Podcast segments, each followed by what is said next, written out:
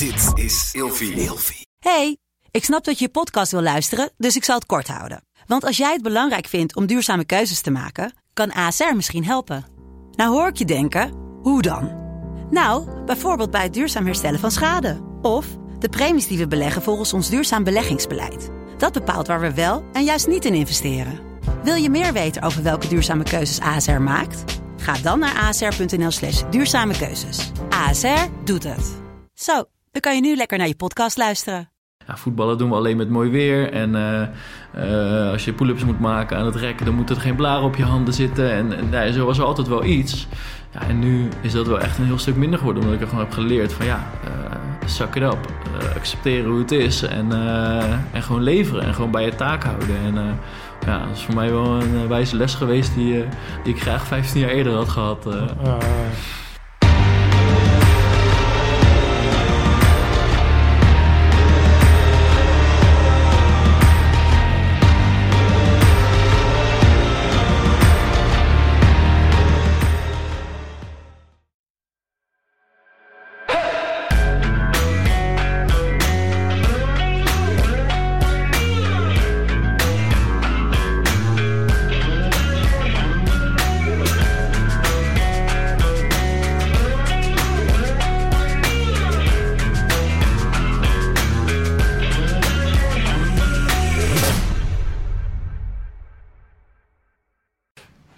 Vandaag uh, nieuwe scherpschutters. Uh, tegenover mij zit Dennis, wel bekend van uh, Kamp van Koningsbrug. Heel erg tof dat je er bent.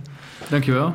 Hier een uh, nieuwe scherpschuttersstudio. Uh, Lijkt een beetje op een soort Special Forces operatie hockey. Hier uh, doet het al een beetje gevoel weer terugkomen vanuit je periode? Ja, daar heb ik weinig voor nodig. Dus zeker. Een beetje camouflage netten en lamp op je hoofd. Ja, dan voel je die druk al wel een beetje. Ja, een beetje die ondervraging weer. Precies. flashbacks. Ja, ja. Nou, ik heb... ik vind het heel leuk dat je er bent. De reden eigenlijk dat ik met jou in gesprek wilde gaan is om, nou ja, op LinkedIn uh, zie ik je regelmatig voorbij komen. En, en het feit dat jij uh, natuurlijk Kamp van Koningsbrug hebt gewonnen, is natuurlijk sowieso een prestatie op zich wat interessant is om over te hebben. Maar wat ik met name interessant vind, is dat jij ook directeur bent op een basisschool. En dat natuurlijk afgelopen jaar, ik heb zelf een dochter van zeven. En ik kan me voorstellen dat daar heel veel dynamiek is geweest. Uh, en dus ik ben heel erg benieuwd eigenlijk ehm, naar jouw ervaring bij Kamp van Koningsbrug, maar met name ook de koppeling van daarna. Wat voor les heb je geleerd en hoe neem je die mee? Dus daar gaan we straks eventjes uitgebreid uh, over hebben. Mooi. Daar heb ik ook veel vragen over gekregen, moet ik zeggen. Veel mensen die wilden weten welke lessen ik heb geleerd... en hoe ik dat toepas in het onderwijs. En ja, in hoeverre uh, ik ook de ervaringen zeg maar, meeneem. Dus uh, soms lijkt die koppeling wat moeilijk te leggen... maar soms ligt die ook meer voor de hand dan je zou denken. Ja, precies. Nou, ik ben heel, ik ben heel benieuwd. Maar voordat we daarin duiken... voor de mensen die jou niet kennen... ja, wie ben je eigenlijk? Ja, ik ben Dennis de Kruijf. Ik uh, ben woonachtig in Hellevoetsluis. Ik ben schoolleider in Rokanje. Ik werk op een school met uh, net geen 400 leerlingen. Um, ja, ik heb de PABO gedaan, ik ben altijd leerkracht geweest. Sportieve, sportieve achtergrond altijd gehad en niet, niet op topsportniveau of zo. Maar ik ben door heel mijn leven is, is sport altijd een grote hobby geweest. Uh, en, en ja, heb ik allerlei uh, soorten sporten beoefend eigenlijk. Van, van hardlopen, boksen. Ik heb lang gehandbald. Uh, nog een tijd gevoetbald. En de afgelopen jaren heb ik me toegelegd op crossfit. als, als atleet, recreatief atleet, maar ook wedstrijdatleet. En later ook wel met een wat serieuzere benadering.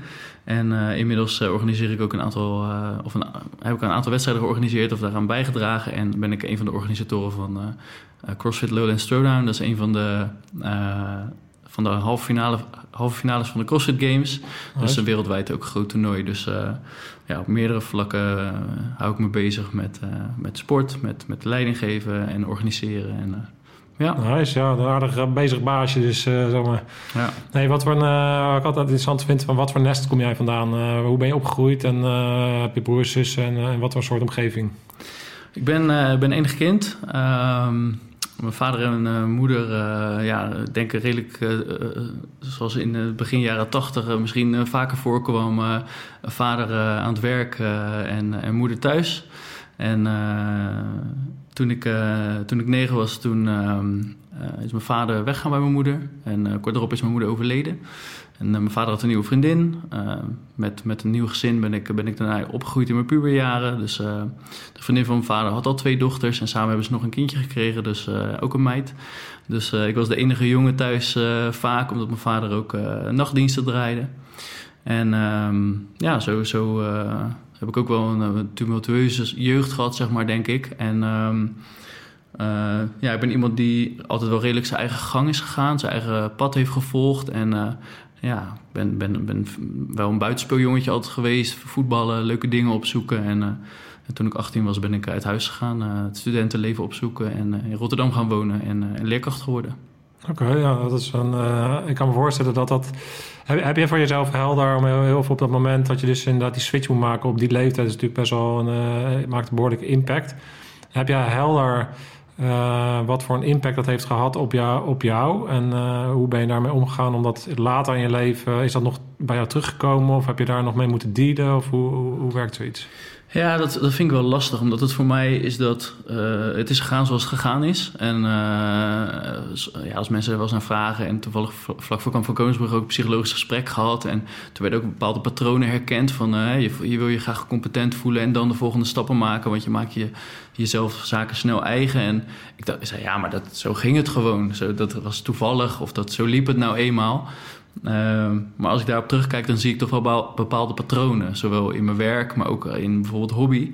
En dat ik eerst uh, ja, een bepaalde sport leuk vind om mee te doen. En op een gegeven moment ga ik helpen jureren. En binnen afzienbare tijd zit ik ineens in het bestuur van een grote organisatie die een wereldwijd toernooi zeg maar, doet. Dus dan ja, ook, ook als leerkracht. Hè. Je begint als stagiair, je wordt leerkracht, de bouwcoördinator... en op een gegeven moment ben je directeur van een school van 400 leerlingen. Dat, dat kun je zeggen, ja, dat gebeurt nu eenmaal. Maar er zit wel een bepaald patroon in waarin je... Uh, enerzijds wel op zoek bent naar uitdagingen, denk ik. Uh, de lat hoog legt. Uh, dat heeft, zou ook te maken met karakter en met ja, bepaalde dingen die, die je prettig vindt of, of die, die, die je liggen. Ehm, maar of dat zozeer in mijn jeugd een, een oorsprong heeft, ja, dat vind ik lastig om te duiden. Hmm, ik denk wel dat ik iemand ben die uh, het niet erg vindt om alleen te handelen. Dus uh, op mezelf aangewezen te zijn. Dan, dan ga ik kijken wat ik heb, waar ik mee kan werken. En daar ga ik dan mee aan de slag. Uh, en, en op zoek naar zaken die ik daarbij kan gebruiken, zeg maar. Ik denk dat dat wel in mijn jeugd ook een plek heeft gehad. Van nou, dit is wat het is. we willen er wat van maken. Wat gaan we dan doen? kijk eens om je heen. Wie en wat kun je gebruiken? En ja. hoe gaan we naar morgen? Ja, nou, nou, ik vind dat ja, mooi hoe je dat allemaal uh, vertelt. Kijk, de reden dat ik dat altijd interessant vind is eigenlijk... we zijn podcast nummer 1 ooit gestart... Uh, toen, uh, toen nog samen met Jeroen deed. en daar was eigenlijk ook het thema gedrevenheid. En daar hebben we het eigenlijk ook... toen heb ik ook met Jeroen uitgebreid gepraat... over, over hoe wij zijn opgegroeid en hoe het eigenlijk kan. Hè, dat, dat, dat je die gedrevenheid meeneemt. Om natuurlijk in, in zo'n vak... ja, als je commando wil worden... heb je natuurlijk een bepaalde gedrevenheid nodig... En um, ja, dat heeft ook te maken met bepaalde krasjes die je hebt uh, opgelopen. Of bepaalde, ja, we noemen, een trauma doe ik altijd met, even met een, uh, met een haakje ertussen. Omdat het, ja, dat is een beetje te groot woord eigenlijk. Maar er gebeuren dingen en die geven krasjes. En daardoor ontwikkel je natuurlijk op een bepaalde manier.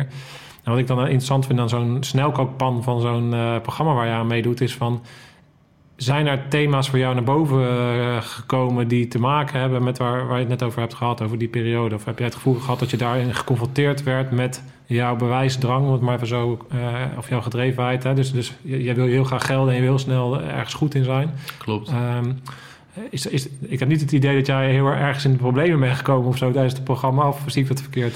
Nou, het is natuurlijk een selectie uitgezonden van, van alle uren die we daar, uh, daar uh, aanwezig zijn geweest. Ik heb zeker wel hele zware momenten gehad, die waren met name op het fysieke vlak. Dus uh, ja, tijdens de Dijkenmars, uh, ik weet dat tijdens die aflevering Kendra veel in beeld is geweest die, die, uh, die moeite had om aan te haken, maar ik, ik liep er net zo uh, bij. alleen is dat niet in beeld gebracht. Ehm, dat was op, voor mij een moment waarop ik zelfs overwoog om te stoppen. Dat ik zei van nou ja, ik, ik vind het fantastisch wat we allemaal aan het doen zijn ik vind het super vet, maar ik ga helemaal stuk. En ik weet niet of ik dit nog wel langer trek. En ja, er waren een aantal jongens in de groep die zeiden van... joh, ben je helemaal gek? Moet je kijken hoe ver je al gekomen bent. Kijk eens waar je nu staat. Uh, je moet zo direct een, uh, een touwbrug op. Kun je dat? En uh, ik zei, ja, dat, dat, dat, kan ik wel. Nou, dan niet zeuren. Dan ga je gewoon die touwbrug op en dan praten we daarna weer verder. Dus op dat moment had ik wel even een externe motivator nodig... om, om me eventjes weer bij de groep te laten aansluiten. En later kregen we een les over de cirkels van aandacht. die heb ik in mijn, in mijn social media ook al een aantal keer genoemd. Dat dat de instructeur Dai uh, die, die les aan ons heeft gegeven. En die heeft zoveel indruk op me gemaakt. Omdat ik heel erg besefte dat dat op dat moment met mij gebeurde. Dat ik me heel erg liet afleiden van mijn taak die ik op dat moment kreeg. Um, en, en dat is ook iets, uh, daar zullen we het misschien straks nog over hebben, maar waar, wat ik echt heb meegenomen uit, uh, uit het programma.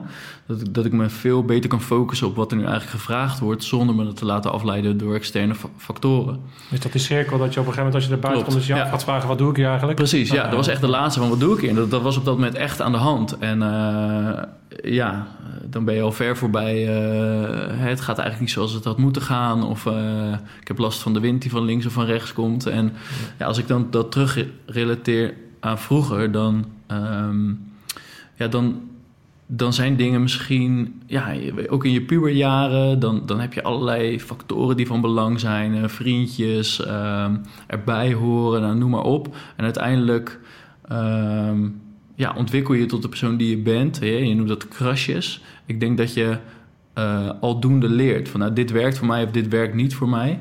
En een bepaalde bewijsdrang, een bepaalde competitiviteit, die, ja, die heb ik altijd gehad. Um, ook, daarvoor al, maar die heeft zich daarna denk ik nog sterker ontwikkeld. Ook om aan mijn omgeving te laten zien van kijk eens wat ik kan. En, kijk, en, en, en uh, kijk eens wat ik heb gepresteerd. En ik denk dat ik daar nog steeds wel nou, een krasje, een, een flinke een flinke nou, kras zou ik niet willen zeggen, maar ik denk dat ik er wel wat aan over heb gehouden. Dat ik nog altijd heel graag wil laten zien waartoe ik in staat ben.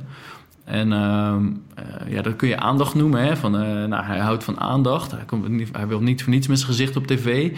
Hij wil niet voor niets het gezicht van een, van een basisschool zijn. En ik, ik schroom ook niet om mijn hand op te steken voor een interview. Of als, als er iets moet gebeuren op een podium. Hè? Als, als er iets uitgereikt moet worden op school. Of ik mocht afgelopen periode namens alle schoolleiders van Nederland de nieuwe beroepsstandaard in ontvangst nemen. Omdat minister Slop ehm, verhinderd was. Ik denk dat er genoeg mensen zouden zijn die, die zouden zeggen... nou, dat, dat, die laat ik even aan me voorbij gaan. Maar ik, ik vind dat mooi, omdat enerzijds ben ik uh, dankbaar dat ik de kans krijg... en, en dat, dat mensen bepaalde kwaliteiten zien.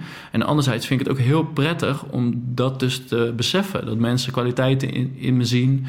Uh, ja, en dat doet ook wat met je zelfvertrouwen. En dat vind je ook mooi. En dat is uiteindelijk, denk ik wel, heeft misschien zijn oorsprong in je jeugd. Ja, ja, maar heb je dan het gevoel dat... Uh, ja, ik wil niet uh, de psycholoog gaan uithangen te veel, maar... Uh, heel veel, heb je dan het gevoel, want je noemde je vader die eigenlijk heel veel weg was... nachtdiensten, dat hoorde ik in ieder geval dan een beetje zeggen. Heb je dan het gevoel dat met name... ik vind dat, dat, dat, dat je niet genoeg gezien werd... en dat je daar misschien wat tekort bent gekomen... En dat je dat een beetje over moet compenseren? Nou, ik denk dat het, het laatste, dat, ik, dat dat zeker een bepaalde compensatiedrang is. En uh, ja, dat, dat heeft niet alleen te maken met, met een stukje aanwezigheid, maar ook met een stukje persoonlijkheid, denk ik. Um, nou, je, je, hebt het over mijn vader. Ik, ik, ik, ik, heb, ik, was heel trots dat hij uiteindelijk erbij was toen ik uh, voor Koningsbrug uh, afronde. Ik, was echt heel blij dat hij, dat hij erbij aanwezig was. Wij hebben totaal andere interesses in het leven, andere hobby's, andere we kijken andere televisieprogramma's en noem maar op.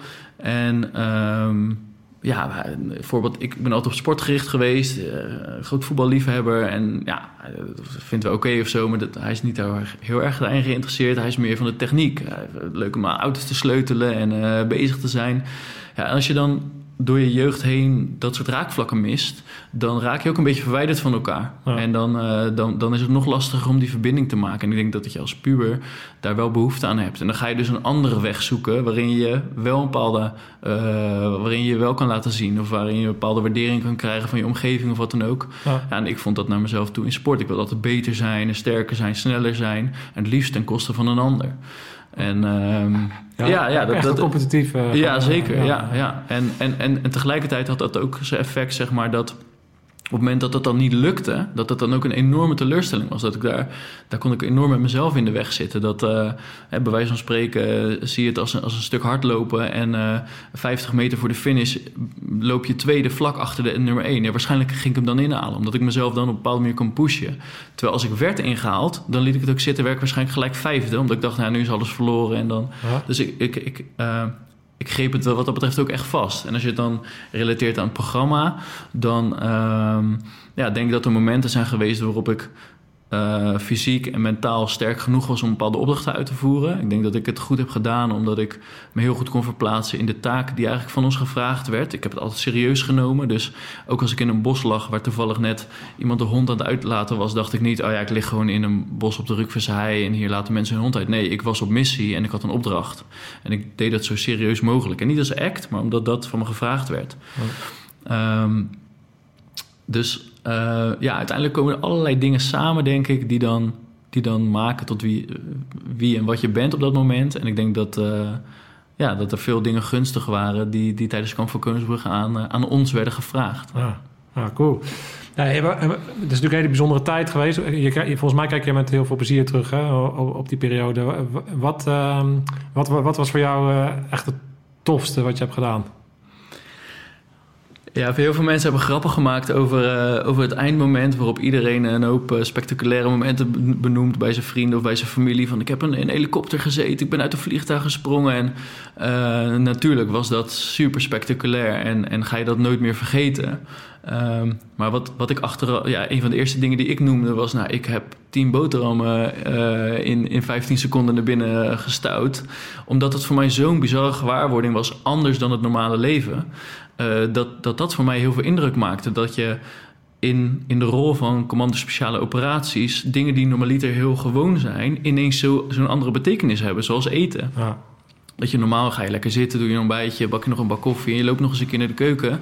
Nee, eten had nu niet de functie van ik ga even lekker wat eten. Nee, je moet voeding in je buik krijgen en daarna ga je weer door met wat je moet doen. En dat, die gewaarwording vond ik heel heftig. En uh, dat het ritme van dag en nacht en dat je overdag wakker bent en iets doet en s'nachts slaapt als standaard uh, ritme, dat dat weg was. Ja, dat soort dingen vond ik het meest bizar, zeg maar. En, en uiteindelijk was, was de laatste opdracht waarbij alles samenkwam, vond ik natuurlijk het, het vetst, omdat ja, alle, alle dingen die we hadden geoefend, alles kwam daar samen. Het was mega spectaculair. We hadden een, een assaultteam eh, van het KST bij ons. Uh, groot materieel. Uh, ja, we moesten echt laten zien waar, waartoe we in staat waren. En, en ik, ik voelde me heel competent in die rol. Dus ik, het lukte me om, om aan te sturen. Het lukte me om ja, de, de, zaken uit te voeren die, die we hadden geoefend. En, en dat, ja, dat, dat maakt het ultiem. Ja, gaaf. Ja. ja ik moet ineens denken, ja, je, hebt het over inderdaad het uh, weinig slapen en het slaapverhaal. als, ik, als ik terugkijk naar mijn hele carrière, is er voor mij één moment waarbij uh, ik met de Franse commandoopleiding was, bezig was in, met de legionairs in, in Frans-Guyana. En toen hadden we op een gegeven moment, hadden we, na een bepaalde periode, hadden we een survival fase. Toen werden we ergens neergezet in, in de jungle aan zich, die trekt jou helemaal leeg. Hè. De hele omstandigheden zijn heel zwaar. En toen hadden we dus ook helemaal niks te vergeten. Maar we zaten op zo'n plek uh, waar, waar volgens mij vaker cursisten zaten. Op een gegeven, want zelfs dan uh, in bomen klimmen en zo uh, en ehm, eh, kokosnoten naar beneden halen, dat werkt ook allemaal niet. Want dat was allemaal leeg getrokken. Dus lang verhaal kort hadden we op een gegeven moment ja, vier dagen niks meer, helemaal niks gegeten. Alleen een paar krapjes die we hadden gevonden, leeg hadden gezogen. En um, toen keek ik om me heen eh, en toen had ik ook zo'n moment. Ik denk, je, het lijkt wel een soort afterparty van Awakenings. uh, waar een paar zelf die lijken liepen daar. Ja, we waren allemaal helemaal lijkbleek en echt helemaal uitgemergeld. En uh, natuurlijk al dagen niet normaal gesnurkt en gevroten. En dat ik echt zo'n moment had van... Jezus, waar ben ik nou in godsnaam... Dit is echt niet normaal, weet je wel. Dit is echt gewoon fucking extreem. echt dat besef dat je in, in het moment zit. Ja, nou, maar, maar ook dat wat aan je, dus in je hoofd gebeurt met die slaapgebrek en eetgebrek. Um, heb, heb, jij zo'n moment ook ervaren, en met name met het slaapgebrek? Wat heeft het met jou gedaan? Uh, dat, je, ja, dat je dus inderdaad... Uh, heel erg uh, weinig slaapt. Wat doet het met jou? ik, of, of ik dat echt zoals jij nu omschrijft heb ervaren, weet ik natuurlijk niet. Omdat, omdat het bij ons zo'n korte periode was. Ik weet wel dat, uh, dat ze er alles aan hebben gedaan om ons dezelfde ervaring te geven in ieder geval. Dus de verschijnselen die, die zullen denk ik vergelijkbaar zijn geweest uh, met, met, met hoe er in de echte opleiding, uh, ja, hoe dat wordt ervaren. Alleen dan misschien in iets mindere mate. Alleen, ja, wij zijn er ook weer iets minder op berekend. We zijn er iets minder, ja. zitten in die rol. Dus misschien is dan het, het een redelijk goede vergelijking. Ehm, nou, in de eerste nacht niet, omdat je, omdat je dan nog redelijk vers bent. Maar de tweede nacht was dat al uh, achteraf aanwezig. Um, waarbij ik uh, moest kompas schieten en uh, ja, ik bepaalde routes echt... Ik, wel eens middags geoefend om met, met, de kompas een koers te schieten... En, en, en, om meters uit te meten met het aantal stappen. En in mijn groep, we, hadden, we waren in twee groepen verdeeld... in mijn groep was ik degene die steeds het dichtst bij het correcte aantal meters was. Ik, ik, ik, had mijn antwoorden elke keer goed als we bepaalde controlepunten moesten, moesten opnoemen. Dus ik was vrij overtuigd dat ik dat goed zou kunnen doen. Maar s'nachts in het donker, onder vermoeidheid, met al uh, ja, bijna 48 uur bezig, zonder eten en zonder slaap, uh, lukte dat niet meer. Ik, ik, ik dacht, nou, ik weet zeker dat ik dit kan. En ik weet ook zeker dat de handelingen die ik doe, dat die goed zijn.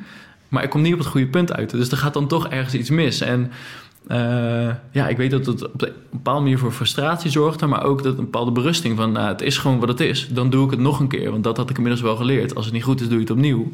Nou, dan liep ik weer precies dezelfde route terug. Begon ik weer bij het punt en uh, ik weet nog, instructeur Paul die zei: uh, Oh, ben je er weer? Zei ik ja, maar ik wil nog geen nieuwe, want ik ga even opnieuw. En dan, ja, ook een paar keer was hij een beetje, nou, weet je, hoezo lukt het nou niet? Maar. Hij liet me op een gegeven moment ook gewoon gaan. En dan was ik gewoon vier, vijf keer dezelfde route aan het lopen.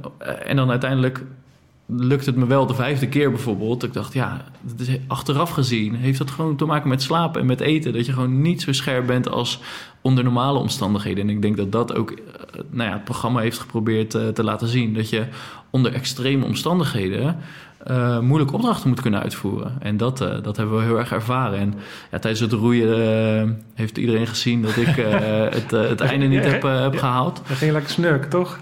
Nee, ik ging niet snurken. uiteindelijk ben ik echt gewoon omgevallen. Dus ja, Lotfi die, die werd uiteindelijk na die opdracht uit het programma ja, gestemd eigenlijk. Doordat wij ook ander gedrag bij hem hadden gezien op dat moment. En moesten een antwoord op geven. Um, dat had met, met meerdere dingen te maken. Dus ook met, met krachtsinspanning, dat uh, een bepaalde verwachting hebben. Dus ik had het idee dat we naar, uh, naar de Amercentrale aan het roeien waren. Dus ik was echt maximaal aan het peddelen om daar te komen. En toen we daar waren, bleek dat we daar helemaal niet heen gingen. We, daar gingen we gewoon voorbij. En dan gingen we weer verder en weer verder, oneindig. Ja, en ook dat is zo'n moment dat alsof iemand je dan inhaalt, dat je dan denkt: ja, nu kan je die, die, die power niet meer leveren of zo. Omdat je zo gericht bent op dat einddoel en dan blijkt het ineens twee keer zo ver te zijn. Dat was natuurlijk ook precies het doel, doel van die opdracht. Psychologisch rondje noemen we dat. Ja, precies. um, maar ook dus, uh, dus een combinatie van en weinig slaap, en weinig eten en op een verkeerde manier je kracht verdelen, uh, kou, nou, noem maar op. Alles komt dan samen. En uh, ja, ik, ik, ik, was eerder al een keer omgevallen in de boot. was ik weer rechtop gaan zitten, had ik uh, een beetje bouillon gekregen. Nou, weer opgepakt, maar binnen vijf minuten ja, was ik weer uitgetuned, zeg maar. En ja, toen hebben de verzorgers van het programma me ook van die boot afgehaald, om, omdat ze me medisch wilden checken. En toen bleek ook dat ik ja, licht onderkoeld was en er waren ook wat andere zaken. Dus toen hebben ze me eraf gehaald. En uiteindelijk zeiden ze ook van ja, we willen zien dat je alles geeft. En dat heb je gedaan. Uh, misschien niet op de meest slimme manier. Hè? Je had dat beter moeten verdelen. En achteraf uh, weet ik dat andere deelnemers... die hebben daar een heel andere krachtsinspanning geleverd. Want die hadden van tevoren al het idee... nou, dit kan wel eens uren gaan duren. Dus ik ga vanaf het begin af aan gewoon wel peddelen. Maar ik ga me zeker niet te druk maken... want dit gaat uren duren. Dus ik heb al mijn kracht nog nodig. Terwijl ik met name de eerste anderhalf uur heb, heb ik probeer ik de lijnen uit te zetten, probeer de tempo aan te geven. Nu alleen links roeien, nu alleen rechts. Maar probeer er zelf ook het goede voorbeeld te geven door als een malloot uh, die pedal in dat water te steken. dus ja, dat zijn uiteindelijk ook leermomenten. Jij wilde dan gewoon natuurlijk weer naar de top. Jij wilde directeur worden. Nou ja, ik wilde dat, doel halen. Ja, we hadden ochtends hadden we voor die dijkenmars gehoord. We gaan naar de, de energiecentrale. En toen ik die zag, dacht ik, ah, we gaan nu naar die energiecentrale. Ja, Verwachtingen moet je niet hebben. Je moet gewoon je opdracht uitvoeren. En hoe lang het duurt, dat uh, merk je dan wel. Dat was uh, ja, een van de lessen. Dat zijn natuurlijk belangrijke lessen in uh, oorlogsvoering. Is natuurlijk, uh, dat is natuurlijk regelmatig, komt dat in opleidingen ook terug. Natuurlijk is dat je bepaalde dingen hebt waarbij je gewoon niet weet wat het einde is. En dat dan inderdaad met name om gaat dat je jezelf dus zo inzet dat je kan blijven gaan. Je bent echt een, een werkpaard, kap, werk, werkcapaciteit monster eigenlijk. En je moet ja. gewoon heel lang kunnen blijven gaan. Ja. Nou, dat, dat is ook dat moet je leren ook. Ja, dat, dat, dat, dat, dat, dat, gaat, dat is, gebeurt je één keer en dan, uh, dan weet je dat. Klopt. En dan, ja. Nou, dat is ook wel iets wat ik, wat ik uh, totaal nu anders ervaar dan daarvoor. Uh, ja, ook, ook in de sport die je doet, hè, of je nou een voetbalwedstrijd speelt, je weet het duurt twee keer drie kwartier. Dus je weet ook op een gegeven moment, uh, ja, als het een uh, tachtigste minuut is en je staat 1-1, maar je moet winnen, ja, dan weet je, je hebt nog 10 minuten en dan ga je alles geven in die 10 minuten. Bij CrossFit, je weet hoe lang een workout duurt of je weet wat de opdracht is. En de omstandigheden zijn vaak ook gunstig. Dus ja, je zorgt dat je je, je fysio hebt gezien van tevoren, je zorgt dat je goed hebt gegeten, goed geslapen. Dus met name die omstandigheden, die zijn vaak zo gunstig. En uh, ja, ik was ook een behoorlijke klager voor, uh, Kamp van Koningsbrug als het ging uh, om sporten. Hè. Dus uh, ja, voetballen doen we alleen met mooi weer. En als je pull-ups moet maken aan het rekken, dan moet er geen blaren op je handen zitten. En, en zo was er altijd wel iets. Ja, en nu is dat wel echt een heel stuk minder geworden, omdat ik er gewoon heb geleerd van ja, zak it up. accepteren hoe het is en, en gewoon leveren en gewoon bij je taak houden. En ja, dat is voor mij wel een wijze les geweest die, die ik graag 15 jaar eerder had gehad. Ja, want als ik jou zo hoor, dan heb je denk ik een beetje... Uh, heb je zoiets van, nou, ik had dit wel uh, willen doen? Heb je, heb je het gevoel, toch een gevoel van, ah shit, misschien had ik wel echt commando willen zijn? Ja, ja. Ik heb, ik heb al een aantal keer uitgesproken dat als ik 15 jaar jonger was geweest, dan, dan had, ik, had ik wel commando willen zijn. Ja, zeker. Omdat ja, ik, ik was 16, ik had mijn HAVO. Ik, ik, ik had een vrij economisch pakket. Dus ik dacht, nou, ik zou iets moeten doen met economie. Uiteindelijk ben ik op de PABO beland, uh, leerkracht geworden. Ik, ik, was redelijk goed in, uh, in het stukje pedagogiek en, en ik kon redelijk lesgeven. Nou, dan, dan rol je daar zo in.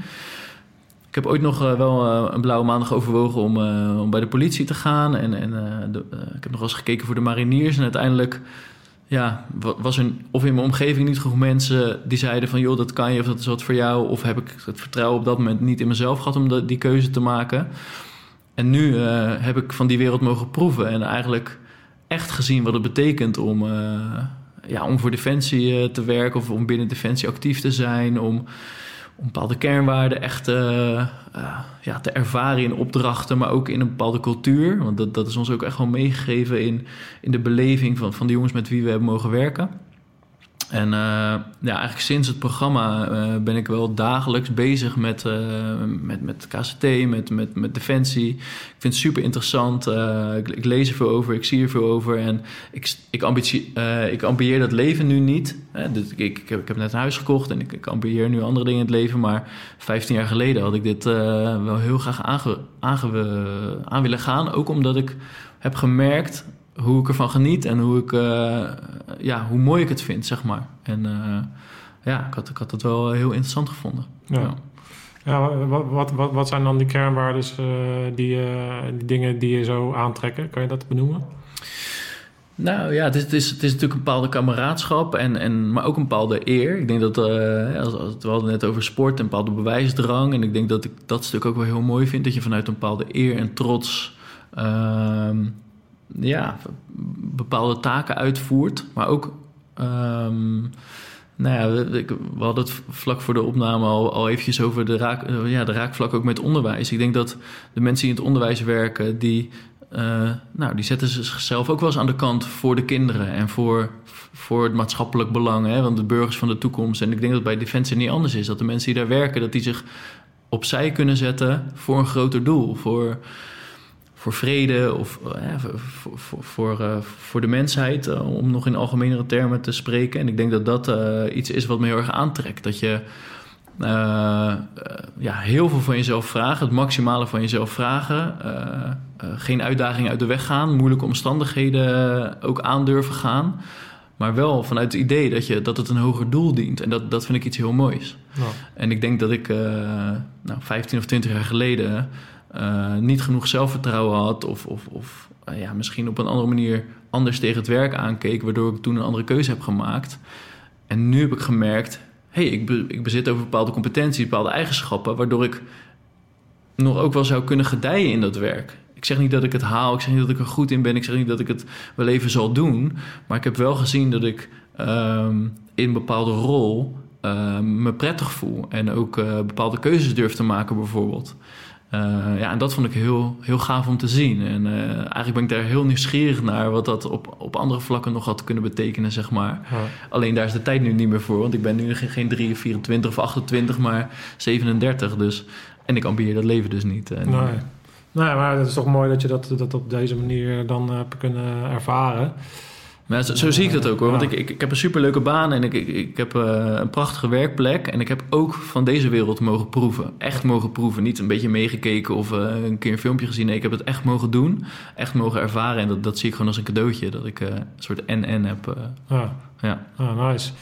Ja, en, en uh, kijk, ja, je bent daarna ben je uit het programma gekomen. Ben je in een dipje gekomen of ben je gewoon, ben je gewoon doorgepakt? En, uh, want je hebt natuurlijk al, al, die andere dingen en al die dingen die je hebt meegemaakt. En daarna gaat dan het gewone leven weer verder. Hoe, hoe ben je daarmee omgegaan? Ja, nou in de, echt de eerste dagen en weken na het programma had ik gewoon fysiek en mentaal wel, wel een last daarvan.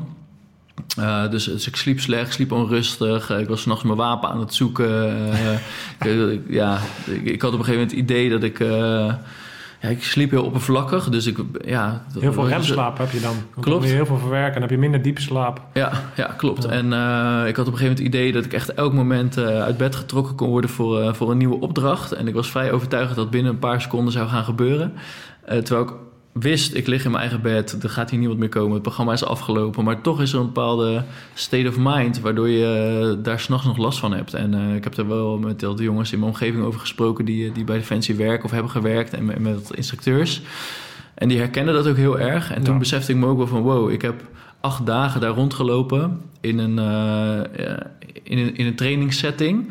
Moet je voorstellen hoeveel last je daarvan zou kunnen hebben als je dat werk gewoon doet. Of op missie bent geweest of, of uh, bent. Dus ja, ik, ik heb dat wel heel pittig gevonden. En in, in de dagen daarna en de weken daarna heb ik gewoon uh, geprobeerd het ook een plek te geven. Dus dat ook te accepteren. Niet alleen s'nachts, maar ook overdag. Als ik bijvoorbeeld ineens heel gestructureerd allerlei spullen aan het neerleggen was... omdat ik dat gewend was geraakt om binnen een paar seconden iets te doen. Dat was wat het was en dat, ja, dat, dat werd langzaam ook wel minder. En hetgeen, ja, toen ik weer aan het werk ging, toen uh, op uh, woensdagavond kwam ik uit het programma en op maandag ben ik weer gaan werken. En ik dacht van, nou, ik, ben, hè, ik, ben, ik heb mezelf een paar dagen eh, tijd gegeven om, om uit te rusten en ik, kan er weer tegenaan. Maar achteraf gezien heb de eerste twee, drie weken echt als een soort zombie rondgelopen op school. Dat ik wel fysiek aanwezig was, maar mentaal was ik er niet. En dat hebben mensen ook wel later aan me teruggegeven. Van ja, je bent er wel, maar je bent er niet, zeg maar. Uh, omdat ik iemand ben die bij overleggen vaak scherp is, uh, overal kort op zit, noem maar op. En ja, dat, die was er niet meer. Dus ik was continu afgeleid. Ik was er niet bij met mijn hoofd. En ja, dat had enerzijds ook te maken met het, het programma en de aandacht daar rondom. Maar ook wel met uh, de naweeën van, uh, van wat je had beleefd. En pas later, toen de uitzendingen begonnen en ook uh, toen het ja, rond december de laatste uitzendingen met ook bijvoorbeeld de gijzeling en, en, en, de laatste opdrachten die dat ook collega's zeiden, ik snap nu pas waarom het zoveel indruk op je heeft gemaakt. Ik snap nu pas wat er van je is gevraagd. Sommige collega's hadden zich er ook aan gestoord. Die dachten ook van ja, uh, hij is uh, anderhalve week weg geweest en uh, hij is er helemaal niet meer bij. Heeft hij er nog wel zin in? En achteraf zeiden ze van wow, je hebt echt iets heftigs meegemaakt. En nu snap ik waarom je er in die weken niet, niet helemaal bij was. Ja, snap ik. Ja. En, en dat, maar dat normaliseerde daar in die weken daarna langzaam weer gewoon, neem ik aan, toch? Ja, ja, ja. Ik, ik, dacht, ik dacht zelf eerder dat ik er weer was dan dat anderen dat omschreven. maar ik denk dat na een week of drie, drie vier ik weer gewoon back on track was. Nice, ja. Hey, ik wil even die koppeling maken naar, uh, want eigenlijk daarna is het programma is uitgezonden geweest. En toen uh, in maart, eigenlijk een aantal maanden later, uh, gaan we natuurlijk een, een, hele rare periode in. Dus afgelopen jaar is natuurlijk toch een bijzonder jaar geweest. Ik heb zelf een dochtertje, dus ik, ik heb ook gezien dat dat impact heeft natuurlijk op het onderwijs. Ik heb zelf, nou ja, ben ik ook leraar geweest afgelopen jaar in bepaalde fases om bij te springen. Um, dat heb jij allemaal natuurlijk van heel dichtbij meegemaakt. Dus ik, uh, ja, ik zou even een sprongetje willen maken naar... Oké, jij bent uh, directeur, je hebt uh, allerlei dingen... Nou, jij bent van jezelf heb je natuurlijk al heel veel levenservaring neem je mee... maar je hebt die extra ervaring meegenomen vanuit, vanuit het programma... en dan kom je in zo'n periode. Kan je eens omschrijven wat, waarom die periode bijzonder is vanuit jouw rol als directeur? Ja, dat, je noemt maart, maar eigenlijk uh, heeft het al een oorsprong een jaar geleden. Toen we met z'n allen in die corona-situatie belanden natuurlijk. En uh, eind vorig school hebben we ook al een, een, tijdje een lockdown gehad en allerlei maatregelen. ik denk dat het toen door mensen anders werd ervaren, omdat het ook lente was en zomer en dan waren we zoveel buiten te doen. En ik denk dat de afgelopen lockdown voor mensen vooral lastig was, omdat het ja, het hele leven speelde zich ineens binnenaf. En uh, ook het, de hele periode van thuisonderwijs was een stuk langer. Uh, ja, er werd veel meer een beroep gedaan op ouders dan, dan in die eerste periode. Die duurde ook natuurlijk veel langer, uh, de periode van thuisonderwijs. Um, dus eigenlijk is het al iets wat uh, ja, al een jaar speelt. En uh, er komen al ja, bijna een jaar geen ouders bij ons op school. terwijl dat een, een, een, hele constante factor normaliter is.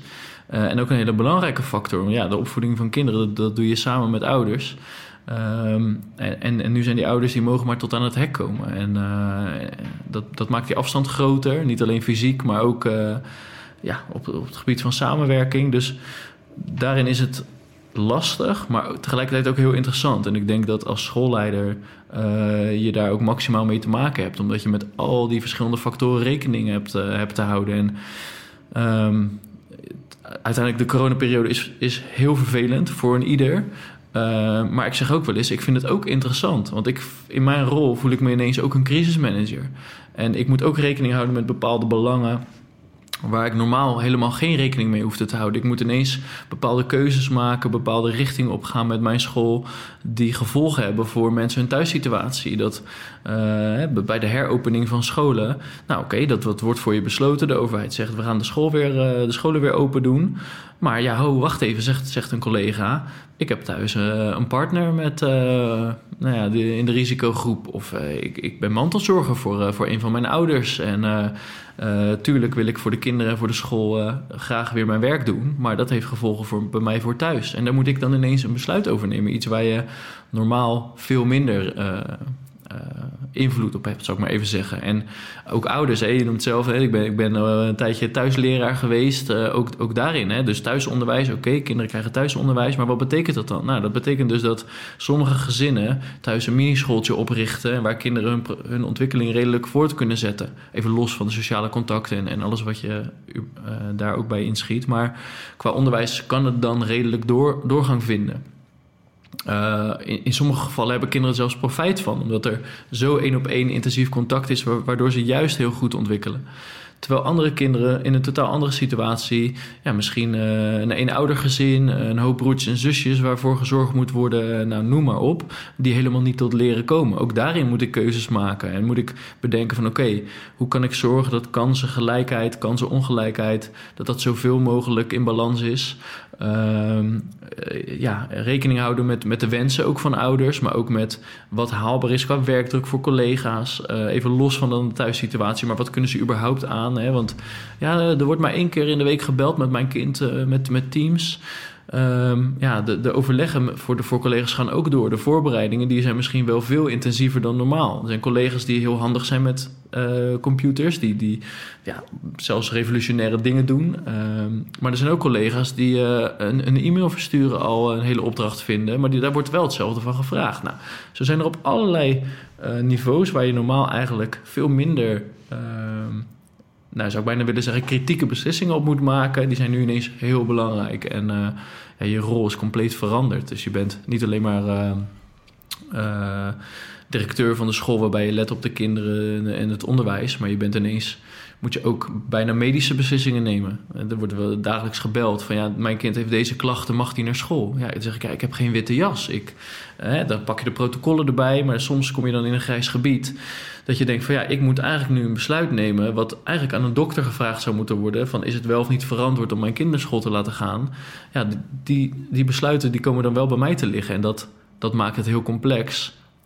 En tegelijkertijd maakt dat het dan juist zo interessant, deze periode. En dat, uh, ja, dat, dat, dat vind ik wel een unieke ervaring. Ja, ja want in die zin uh, ja, ben je natuurlijk gewoon uh, een soort van. Uh, ja, in oorlog is het niet anders. Dus je hebt bepaalde mensen, je hebt situaties, je hebt invloeden, allerlei organisaties en enablers waar je zaken mee moet doen. En je hebt ook nog eens een keer uh, ja, beperkte middelen om bepaalde dingen te doen. Hè? Dus, dus, ja. En je hebt gewoon een opdracht. Ik bedoel, je, opdracht, opdracht, is gewoon in een bepaalde korte tijd moet je, je gewoon moet, onderwijs leveren, bepaalde opbrengsten halen. Dat is gewoon je, je primaire proces. Dus dat staat ook hier centraal. En dat lijkt heel erg op, uh, ja. net over die cirkels van aandacht. Wat is je taak? Je taak is om goed onderwijs te geven en om die kinderen uh, een veilige omgeving te bieden. En, en vanuit daaruit ga je dan uitbouwen naar buiten. Om ook, uh, nou, ik zou bijna willen zeggen, mensen tevreden te stellen. Dat, dat bedoel ik niet zo negatief als het nu klinkt. Maar al die belangen van ouders die thuis een lastige situatie hebben, die geen onderwijs kunnen bieden, die hun kinderen graag op school willen hebben omdat ze thuis niet trekken. Uh, tot aan uh, zorgen voor collega's die, die mantelzorger zijn. Uh, het bestuur, wat, wat jou als directeur een opdracht heeft gegeven. Je moet in dit jaar bepaalde prestaties halen. Nou, noem maar op. fysieke aanpassingen in klassen. Precies. ja, ja, de gemeente die wat wil, collega-scholen, nou, noem maar op. En dat, dat maakt het heel complex. Ja, nou, wat, wat ik benieuwd ben van in die zin, ja, je bent gewoon een leider. Jij, jij bent de leider daar. wat vind jij belangrijk in leiderschap? Wat voor soort leider ben jij? Um, nou, als het gaat over school, dan denk ik dat ik een onderwijskundige leider ben. Ik, uh, ja, je, ziet de afgelopen jaren ook wel mensen die uit andere branches uh, het onderwijs inkomen en daar meer als een manager aan het werk gaan. Ik probeer altijd terug te refereren aan mijn eigen tijd voor de groep en pro probeer ook te bedenken wat daar de, de mogelijkheden en de onmogelijkheden ook in waren. En um, ik heb uh, tot aan de coronaperiode heb ik ook altijd uh, wel dagen nog ingevallen. Om, uh, om ook de, gewoon de feeling te houden met het lesgeven in de groep. En ook um, daarop keuzes te kunnen baseren. Dat is in de coronaperiode is dat, is dat niet meer gebeurd. Omdat ja, er waren continu mensen afwezig. En, en op een gegeven moment dacht ik, ja, dan, dan kan ik die school ook niet meer leiden. En ja, als crisismanager had je juist die tijd nodig. inmiddels ben ik dat ook alweer aan het oppakken. Om weer, weer mensen te vervangen in de groepen. Nu de rust wat meer teruggekeerd is en het allemaal wat stabieler is. Uh, maar als je me vraagt wat voor leider ik ben, ik denk dat ik iemand ben die uh, heel duidelijk een doel voor ogen heeft en uh, heel gericht daarmee aan het werk gaat, maar wel door de mensen mee te nemen die daarbij, ja, die daar onderdeel van zijn. Dus ja, om, om het in de notendop, als je kijkt naar mijn school, dan zeg ik heel, heel, heel kort en bondig. Um, wij, onze kinderen groeien op in een redelijk beschermde omgeving. We hebben een prachtig schoolgebouw met alle faciliteiten. We hebben voldoende mensen en de gemiddelde populatie van Nederland. Nou, dan moet je dus, dat is voor mij een 1, 1 plus 1 is 2, dan moet je dus het gemiddelde kunnen presteren wat in Nederland gepresteerd wordt. Of zelfs iets beter. Als je dan bedenkt van nou, het is ook nog een redelijk veilige omgeving en op elke hoek van de straat kunnen kinderen buiten spelen. En dat is dan de opdracht. En, en als je dan kijkt naar onze school, dan dan hebben we dat niet altijd gedaan. Dus dan is de vraag, oké, hoe komen we daar dan? En daar, dat is het moment waarop ik, de, waarop ik de mensen ga meenemen. Dus eerst een soort besef van, nou zien jullie dat ook? Hè? Dit is mijn, mijn analyse in een notendop. En heb ik het dan bij het rechte eind of vinden jullie iets anders? Nou, dat wordt dan wel uh, herkend. En oké, op welke manier gaan we daar dan komen? Wat vinden we dan belangrijk? En welke ja, facetten kunnen we dan uh, uh, inzetten om daarop te ontwikkelen? En dat doe ik met de mensen. En dat ja, vind ik zelf wel een heel mooi moment. Twee jaar geleden heb ik ooit de mensen bij elkaar gezet en gezegd: op welke onderdelen vinden jullie dat deze school kan verbeteren? En we hebben de mensen in zes teams verdeeld die daarmee aan de slag zouden gaan. En er kwamen zes onderwerpen uit. Bijvoorbeeld rekenen was daar één van, maar ook uh, identiteit. Um, en uh, een stuk ICT, wereldoriëntatie. Maar bijvoorbeeld geen Engels. Terwijl Engels de jaren daarvoor centraal stond in alles wat de school deed. Ik, ik kwam op die school solliciteren en ik zag overal Engelse vlaggetjes. En als ik de website opende en ik zag overal Engels. Dus ik dacht, nou, deze school is heel erg bezig met Engels. En vervolgens ging ik daar werken en ik, ik hoorde geen Engels. Ik zag geen Engels en dacht ik, ja, hoe zit dat nou eigenlijk? En toen ik vroeg aan de mensen, willen jullie nou eens alle onderwerpen noemen die voor verbetering vatbaar zouden zijn? Nou, dan kwam er een heel bord vol met onderwerpen. Maar er stond geen Engels bij, nergens. En uiteindelijk hebben we gekeken, wat is, komt er het meest in terug? En wat wordt het meest genoemd? Wat wordt het meest herkend? Nou, we hebben daar keuzes in gemaakt. Er vielen zes onderwerpen uiteindelijk uh, onderaan de streep bleven er over. En toen zei ik eigenlijk pas, maar hebben jullie wel gezien dat Engels hier niet op staat? En dan hebben we het erover gehad, ja, hoe, hoe komt dat dan? En dat is dus ook geen ontwikkelonderwerp bij ons geweest. Omdat ik dacht, ja, ik, ik kan dat wel graag willen. Of, of, of de school, of het bestuur, of, of wie dan ook. Maar als de mensen zelf de urgentie niet voelen om dat te ontwikkelen... Uh, maar andere prioriteiten stellen... ja, dan kan ik daar wel heel hard mee aan de slag willen gaan. Maar dat gaat dan niet lukken. Dus stip op de horizon, mensen meenemen... Uh, ja, een bepaalde urgentie uh, laten inzien. Maar ook het vanuit mensen zelf laten komen om uh, vanuit een bepaalde drijf met zaken aan de slag te gaan. Nou, nou daar zit, daar zit in hetgeen wat je net allemaal vertelt, zitten natuurlijk hele interessante lessen voor iedereen die, die in een leidinggevende rol komt te zitten.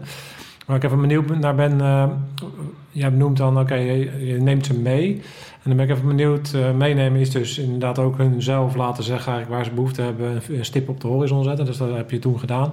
Maar vervolgens, dan heb je zes thema's. En hoe ga je dan de mensen uh, meekrijgen in die ontwikkeling? Hoe, neem ons eens mee naar dat proces daarna. Ja, waar ik gewoon naar streef is een professionele organisatie. Ik, ik, denk als je kijkt naar de afgelopen jaren... is er een hoop uh, gedoe geweest in het onderwijs. We, we, hebben met z'n allen op Malieveld gestaan toen dat nog kon.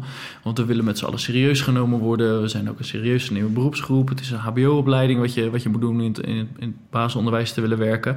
Maar dan moet je zo ook met je werk omgaan. En dan moet je ook zo met ouders omgaan. En zo moet je ook met, met je collega's omgaan, noem maar op.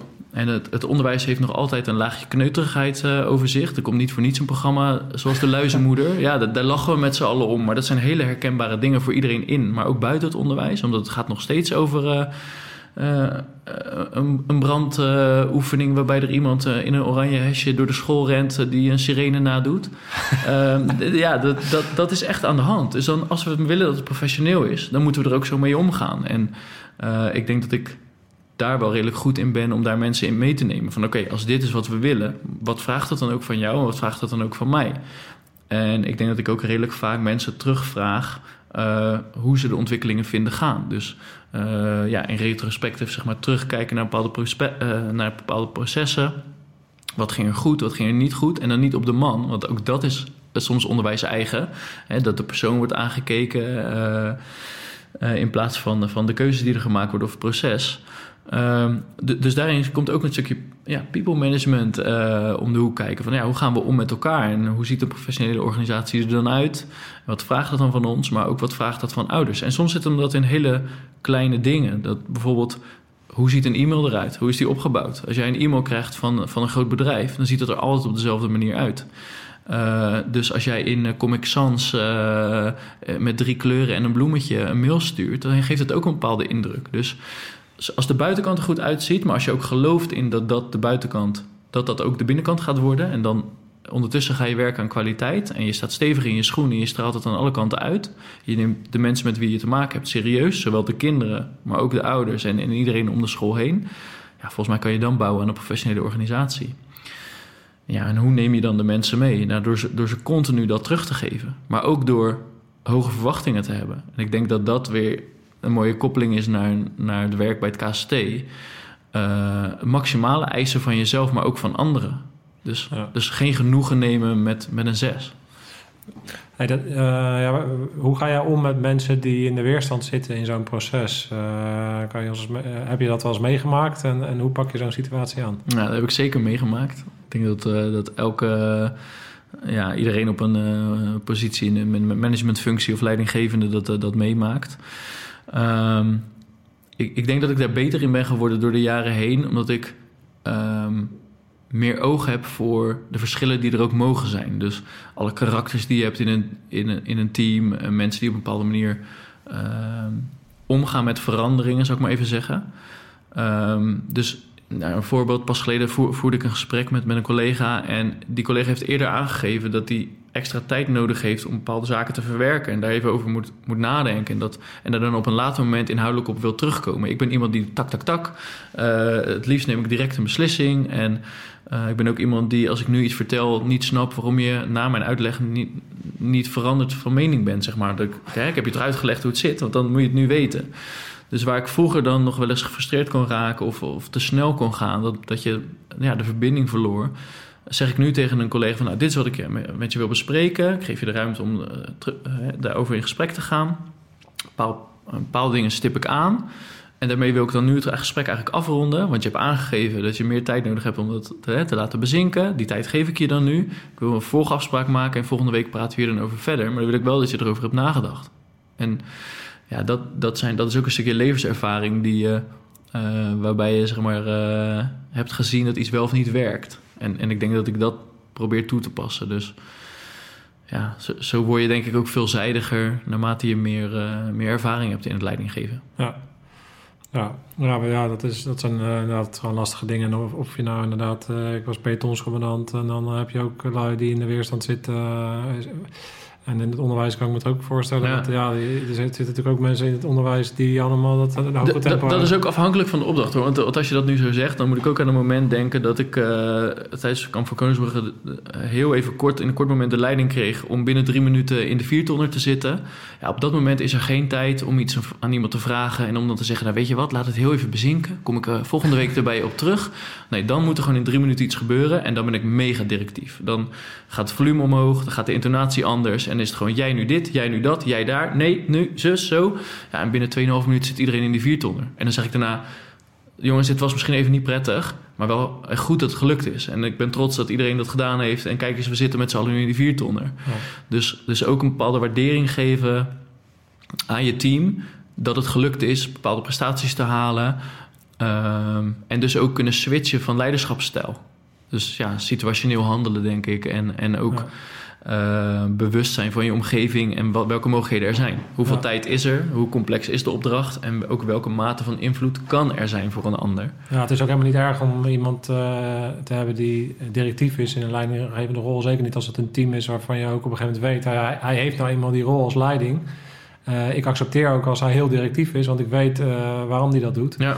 Uh, ja, daar heb, je, daar, daar, heb je allebei de kanten voor nodig. Maar dan, uh, ja, dat is inderdaad iets wat bij leiderschap uh, hoort. En, en, en, ook wel een beetje in je natuur zit. Hè? Want als ik jou zo hoor, dan, ja, dan, dan ben jij waarschijnlijk in je primaire verhaal... ben jij, als je de disc erop naast zou houden... dan, weet ik, dan heb je, scoor je hoog op dominantie. Dus je zit een beetje in die, in die linksboven... in die teamleader rol. En op het moment dat jij dus onder druk wordt gezet... dan word je nog dominanter. Ja, toch? Zeker.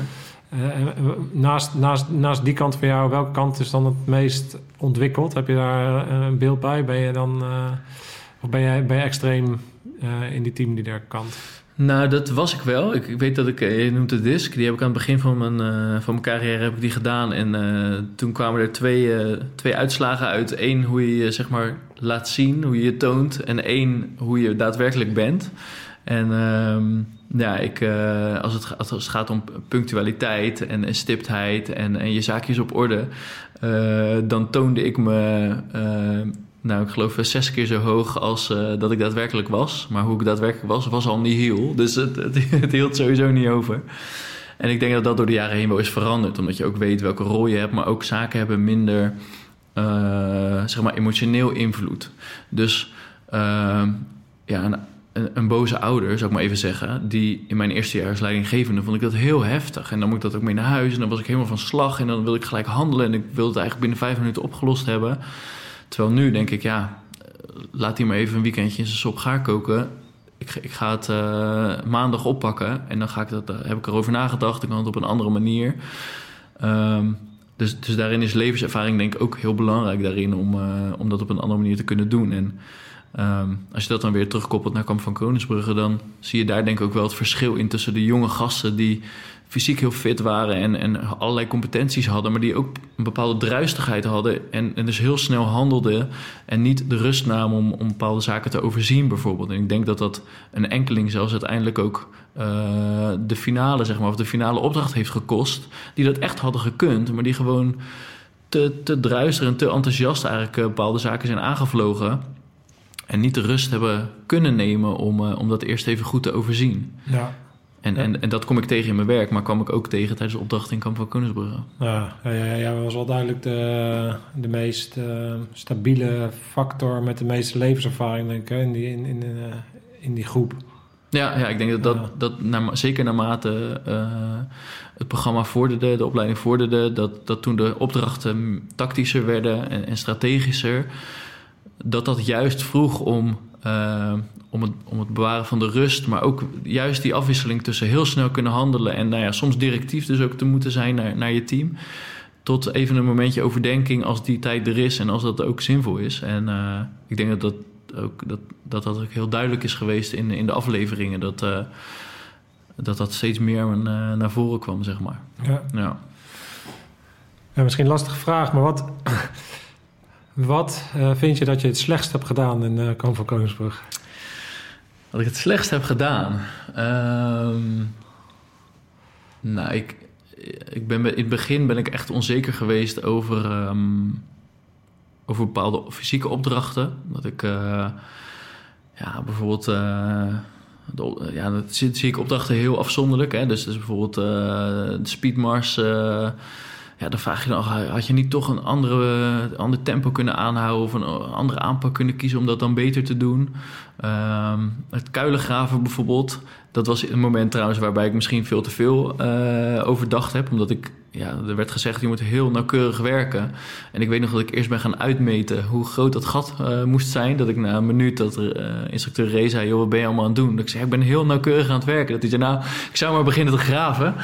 Um, dat, achteraf zijn dat dingen die je denkt, nou dat was niet handig of dat was zelfs dom. Um, maar dat had natuurlijk ook te maken met dat je niet precies wist wat er gevraagd werd. Ja, je kreeg een opdracht, je moest een kuil graven. En die dacht, ja, gaat het nou om dat hij heel nauwkeurig is of gaat het erom dat hij zo diep mogelijk is als het Ja, precies. Ja. En ook bij, bij de eerste opdracht met de kaartjes, je moet om zes uur binnen zijn. Uh, of je moet om vijf uur binnen zijn. Is het belangrijker dat je die tien kaarten vindt? Of is het belangrijker dat je om vijf uur binnen bent? En achteraf, ja, oh, je moet om vijf uur binnen zijn, want er is dan een helikopter die vliegt anders weg.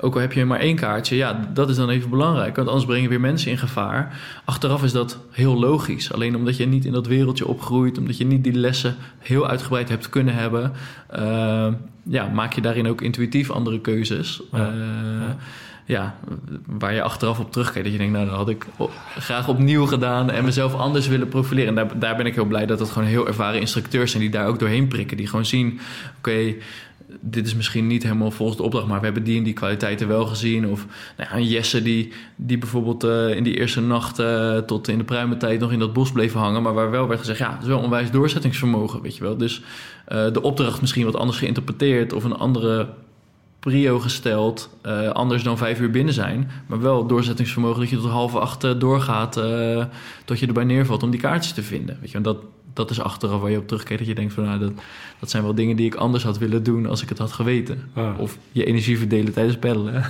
ja. Ja, maar ja, dat, zijn natuurlijk al die stuklopers. Ik, ik weet nog met die kako's, uh, kaart, kaart kompas-oefeningen.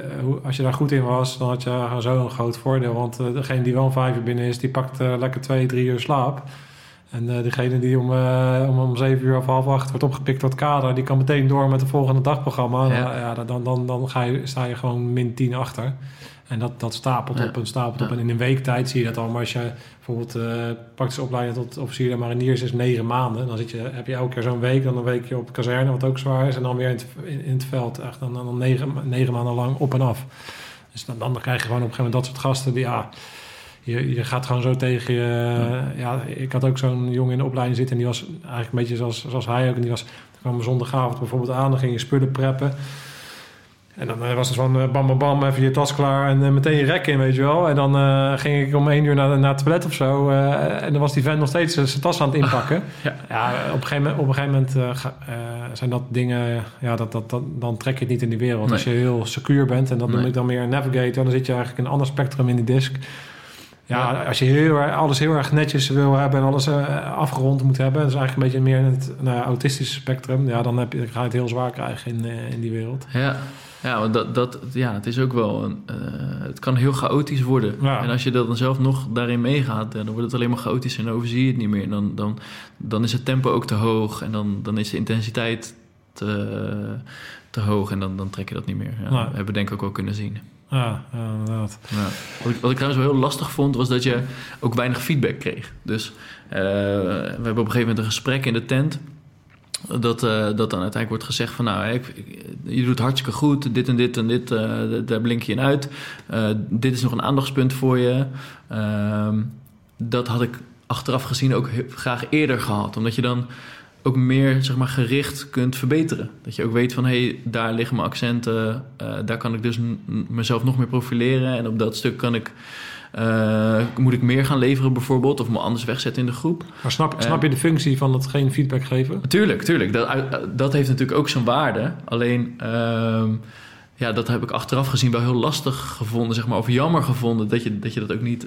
Uh, ja, je wordt continu in het ongewisse gelaten. En ik snap ook wat de waarde daarvan is. Dat juist daardoor komen natuurlijk bepaalde karaktereigenschappen ook naar boven drijven. Maar um, ja, je zei net iets van: wat, wat zou je anders willen doen? Wat heb je niet goed gedaan? Maar ik denk dat, dat het ook wel iets kan doen met als je eerder hoort dat je bepaalde dingen goed doet, bijvoorbeeld. Dat je dan ook nog meer ze kan laten zien of nog meer durft te laten zien. Ja, ja ik, denk, ik denk dat het ook een... Uh, natuurlijk als het een, uh, een programma was geweest waar je aan mee had gedaan om, om zelf bepaalde persoonlijke groei door te maken. Maar dat is het programma natuurlijk nee, Het programma is natuurlijk uh, heel erg uh, ja, gebaseerd op het model van, uh, van commando worden. Ja. En daarin is dat natuurlijk een hele belangrijke factor. Ja. En ik denk ook, want ja, zeker als je leider bent, ik ben dan ondernemer nu. maar ja, dat is ook soms ook lastig. Want ja, er is niemand die mij meer feedback geeft. Nee, dat is waar. hoe, heb jij dat, ervaar je dat ook als, als directeur dan van zo'n basisschool? Of, krijg je nog genoeg feedback? Dat is wel lastig, omdat de meeste feedback die je krijgt gaat over dingen die niet goed gaan. Hè, dat, dat, dat maakt hij ook wel eens een, beetje, een beetje grumpy, zeg maar. Ja, Want dan denk je van ja, dit is niet goed, het is, het is ook nooit goed. Terwijl ja, we hebben 400 kinderen bij ons op school. En als je een paar negatieve klanken hoort in de week, dan denk je van ja, er zijn ook heel veel mensen die dat niet laten horen, die dus waarschijnlijk wel tevreden zijn met hoe het gaat. Dus dat, dus dat moet je altijd wel goed in oogschouw nemen. Wat wij wel structureel doen, is uh, peilingen uitzetten, zowel onder de medewerkers, de leerlingen als onder de ouders, waarin we uh, bevragen over, over uh, allerlei onderwerpen, hoe ze dat ervaren en dat doen dan op een vierpuntschaal. Um, en, en bijvoorbeeld ook sociale veiligheid, dat is ook trouwens een landelijke verplichting om dat, om dat uit te vragen. Um, dus daarin komt er wel jaarlijks zeg maar, feedback uh, naar voren. En ik zelf stel daar ook altijd wel doelen over in het jaarplan. Dat ik wil dat, bepaalde waarden worden gehaald of een bepaalde erkenning zeg maar, ja, wordt gegeven. En, en, en als dat niet zo is, waar ligt dat dan aan? En op die vlakken willen we ons dan ook verbeteren. En wat ik zelf wel een heel mooi instrument vind, uh, is de leerlingenraad. Die heb ik eigenlijk op al mijn scholen geïntroduceerd of meegewerkt. En dat is een maandelijks overleg van, uh, van klassenvertegenwoordigers vanaf groep 5. Die, die met mij in gesprek gaan over zaken die spelen op school. En dat gaat dan over zaken in de klas, maar ook op het schoolniveau. Dus wat vinden ze van het niveau Engels wat bij ons wordt aangeboden? Wat vinden ze van twee keer in de week drie kwartier gym?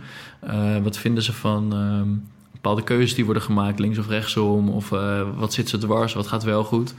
En dat is echt waanzinnig om te zien hoe verantwoordelijk uh, kinderen zich dan ook voelen om niet alleen voor hun eigen uh, behoeften op te komen, maar ook die van hun klasgenoten en, die, en van hun schoolgenoten. En dan zijn er echt kinderen die met, met zaken komen waar, waarbij je denkt, ja, als ik het zou aandragen, zou ik me zo'n zo'n zeurvolwassene voelen die wil dat de school netjes is en dat ze hun schoenen netjes zetten en hun jas netjes ophangen. Maar kinderen vinden dat soort dingen ook belangrijk. Die willen ook dat er. Uh, dat, dat het de school er netjes uitziet. Die willen ook dat er veilig overgestoken kan worden bij het naar school gaan en het uh, naar huis gaan. Ja, en ik vind dat echt waanzinnig om daar, uh, om daar met de kinderen ook over te praten. Ja. Um, dus dus ja. ja. als het gaat over feedback, dan uh, denk ik dat ik wel van veel kanten altijd vraag om feedback. Ja, ja, ja, ik heb eigenlijk met bewondering uh, zitten, zitten luisteren. Want ja, jij gaf in, in, het begingesprek ook aan van ja, ik heb heel veel respect voor de wereld van het Korps Commandotroepen. Maar als ik zo naar jou zit te luisteren, dan zit ik te luisteren naar een ja, een bekwaam leider uh, in een werkveld uh, ja, wat ik denk dat, dat gewoon ja, enorm veel respect verdient. Uh, dus in zo'n school en alle, alle velden die daar spelen, alle, dingen die, die je op, op je pad krijgt. En nou, heb ik eigenlijk allerlei dingen weer geleerd van, van de manier waarop jij de dingen doet. En ik weet zeker dat de, de kijkers daar, dat op hetzelfde zullen doen. Omdat je dit leiderschap wat jij laat zien, er zitten zoveel aspecten in. Die als je die toepast, in de wereld uh, van Defensie en de kijkers die, die, of bij de politie, als je, als, je, als je dat soort leiderschap waar dan ook toepast, dan, dan zul je daarin succesvol zijn. Dus uh, ja, heel erg bedankt uh, voor het delen van je, van je verhaal. Vond ja, graag gedaan. Ik denk dat ja, een hoop branches raakvlak hebben met elkaar. En ik denk dat als het gaat over leiding geven, dat, ja, dat er ook kruisbestuivingen zou moeten plaatsvinden om, om met en van elkaar te leren. En, ja, ik geloof daar zelf ook wel heel erg in. En ik heb dan nu toevallig van twee werelden mogen proeven, waarbij ik zelf de raakvlakken heb, heb kunnen ervaren. En de, ja, dat heeft mij ook veel verder gebracht. En ik, uh, ik gun eigenlijk iedereen zo'n ervaring. Ja, ja, mooi man. Nee, super tof dat je was. Ik ga jou uh, deze afsluiten met uh, jou deze koffie. Want op school drink je vast heel veel koffie. Zeker. Of is dat een... Uh, is dat een ja, ik heb mezelf altijd voorgenomen dat in de klas... dat ik niet zo'n uit zijn mond stinkende leraar wil zijn die naar koffie ruikt. Maar Zeker eh, wordt er genoeg koffie gedronken. Top, dankjewel. Nou, rauw een beetje kadaver. Uh, ja, het zit, zit, eigenlijk al zo in jouw uh, bloed. Maar uh, ja, dan uh, bak ik, lekker starten met een bakje koffie. Rauw een beetje kadaver is natuurlijk top. Top, dankjewel. Dus, super tof dat je er was. Heb je alles gezegd? Ja, ik vond het een interessant gesprek. Veelzijdig. We hebben kanten belicht. En ja, zo zie je maar. Onderwijs en defensie kunnen zomaar in elkaar overvloeien. Ja, top. Ja, ik denk dat het, het leiderschap wat jij toont... en ik denk dat dat ja, heel erg nodig is in die, in, in die wereld. En ik hoop dat jullie ook een keertje normaal betaald worden... en dan, dan hebben we de cirkel rond, zeg maar. Volgens mij zit ook daar raakvlakken in. ja, ja, precies. Allemaal onderbetaald, te veel voor weinig. Groot hart voor de zaak. Top, man. Ja. Thanks man. Graag gedaan. Alright. Mooie, mooie aflevering, Scherpletters. Uh, eh, ga Dennis vooral uh, volgen, want ja, jij zit ook op Instagram volgens mij. Zeker. Kruif de Dennis. Uh, top. Het gek dat je was man. Top. Alright.